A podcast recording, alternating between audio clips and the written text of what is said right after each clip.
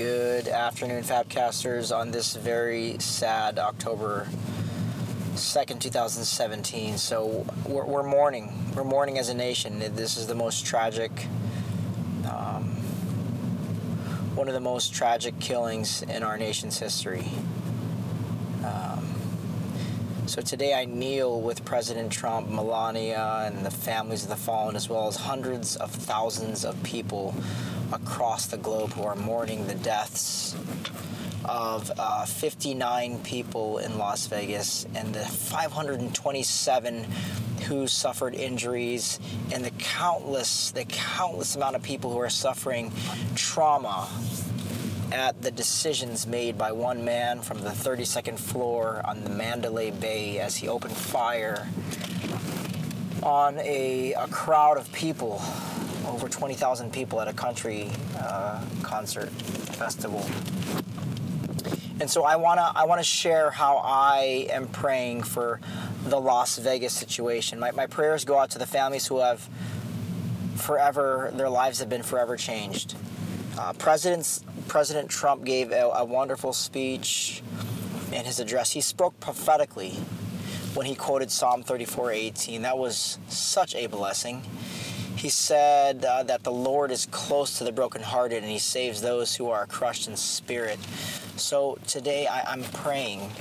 I'm praying for the, the parent who will never who will never see their child again. I, I pray for the child who will never see their parent or parents again. I pray for the sibling who will never see their their brother or sister again. I, I pray for the friend who is mourning the loss of, of friendship. I pray for all those who have been affected by this tragedy.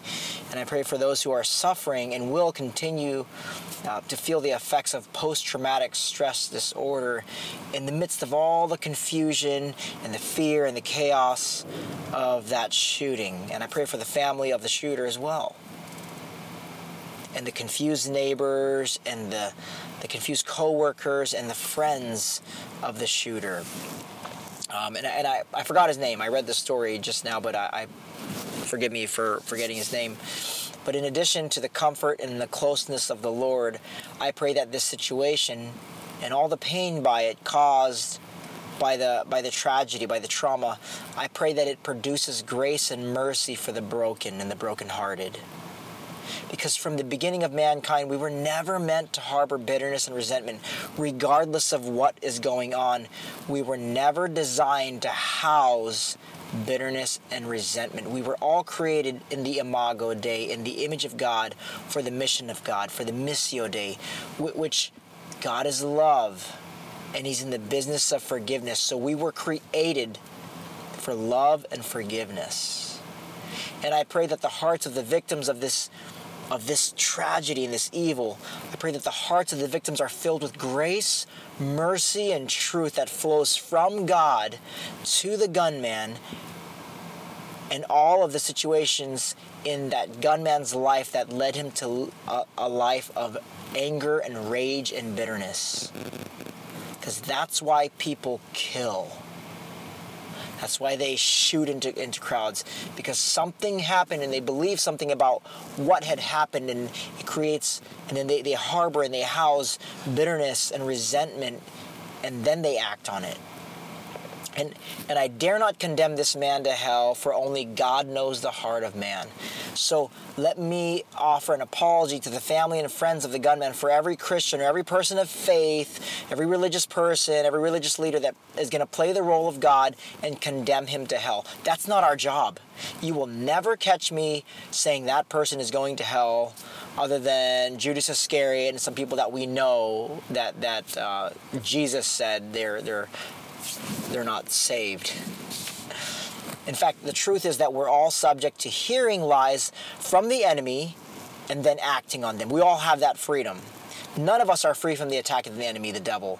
The devil prowls around like a roaring lion seeking someone to devour, and he'll whisper lies into anyone who will listen to lies. Such and here, here's a lie that he'll whisper into your ear choose bitterness you deserve better you should get revenge you should make someone pay and so on and so forth those are lies from the enemy The enemy only speaks lies. That's all the ammo. That's all he can ever do is speak lies.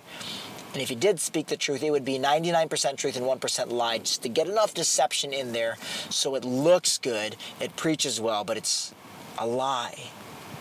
And so, what we need to do when we hear the voice of the enemy is just take what he says and flip it, because he only speaks lies.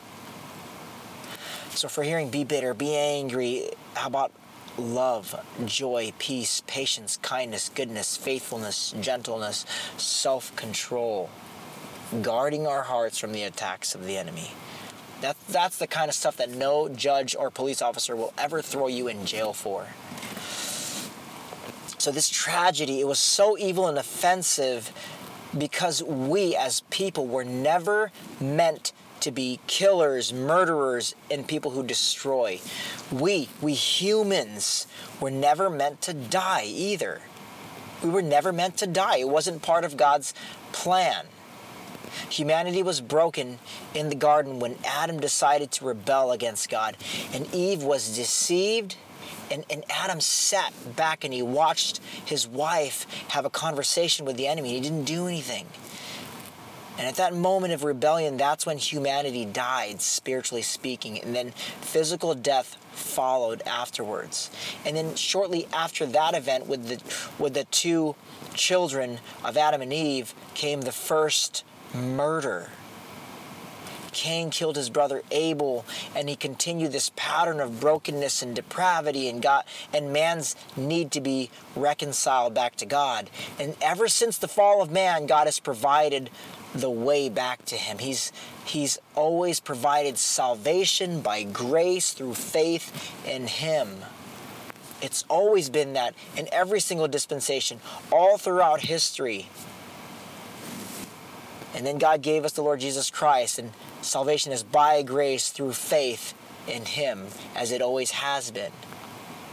And the best part is that God gives us the faith to believe, because if we're if we're born physically alive but spiritually dead, that means we can't muster up any faith on our own. And the redemption of mankind is by grace through faith in Jesus Christ. He's the Savior of the world. And it even get it gets even better because God never leaves us at redemption and purchasing us back, giving us faith. He ushers us now into a life of restoration. And it's constant, and it's progressive, and it's ongoing. It's the life of progressive sanctification, being set apart, being chiseled, chiseled away. It's, it's sort of like a an artist when he gets a block of ice or a block of marble and he just chips away parts that don't need to be there. That's that's sanctification. That's that's where God takes us in this journey that we are in life. And so in the midst of this sad sad event in our in our country's history, I pray that everybody look at this event through the eyes of God rather than through the eyes of the world or their flesh. That human viewpoint is toxic. We ought to take the divine viewpoint. Let's fix our eyes on Jesus, the author and finisher of our faith, and reject any any temptation to become bitter, resentful, or prideful. But rather, let's be conduits of grace, of mercy, and of peace. And I pray these things in Jesus' name. Love you guys. Bye.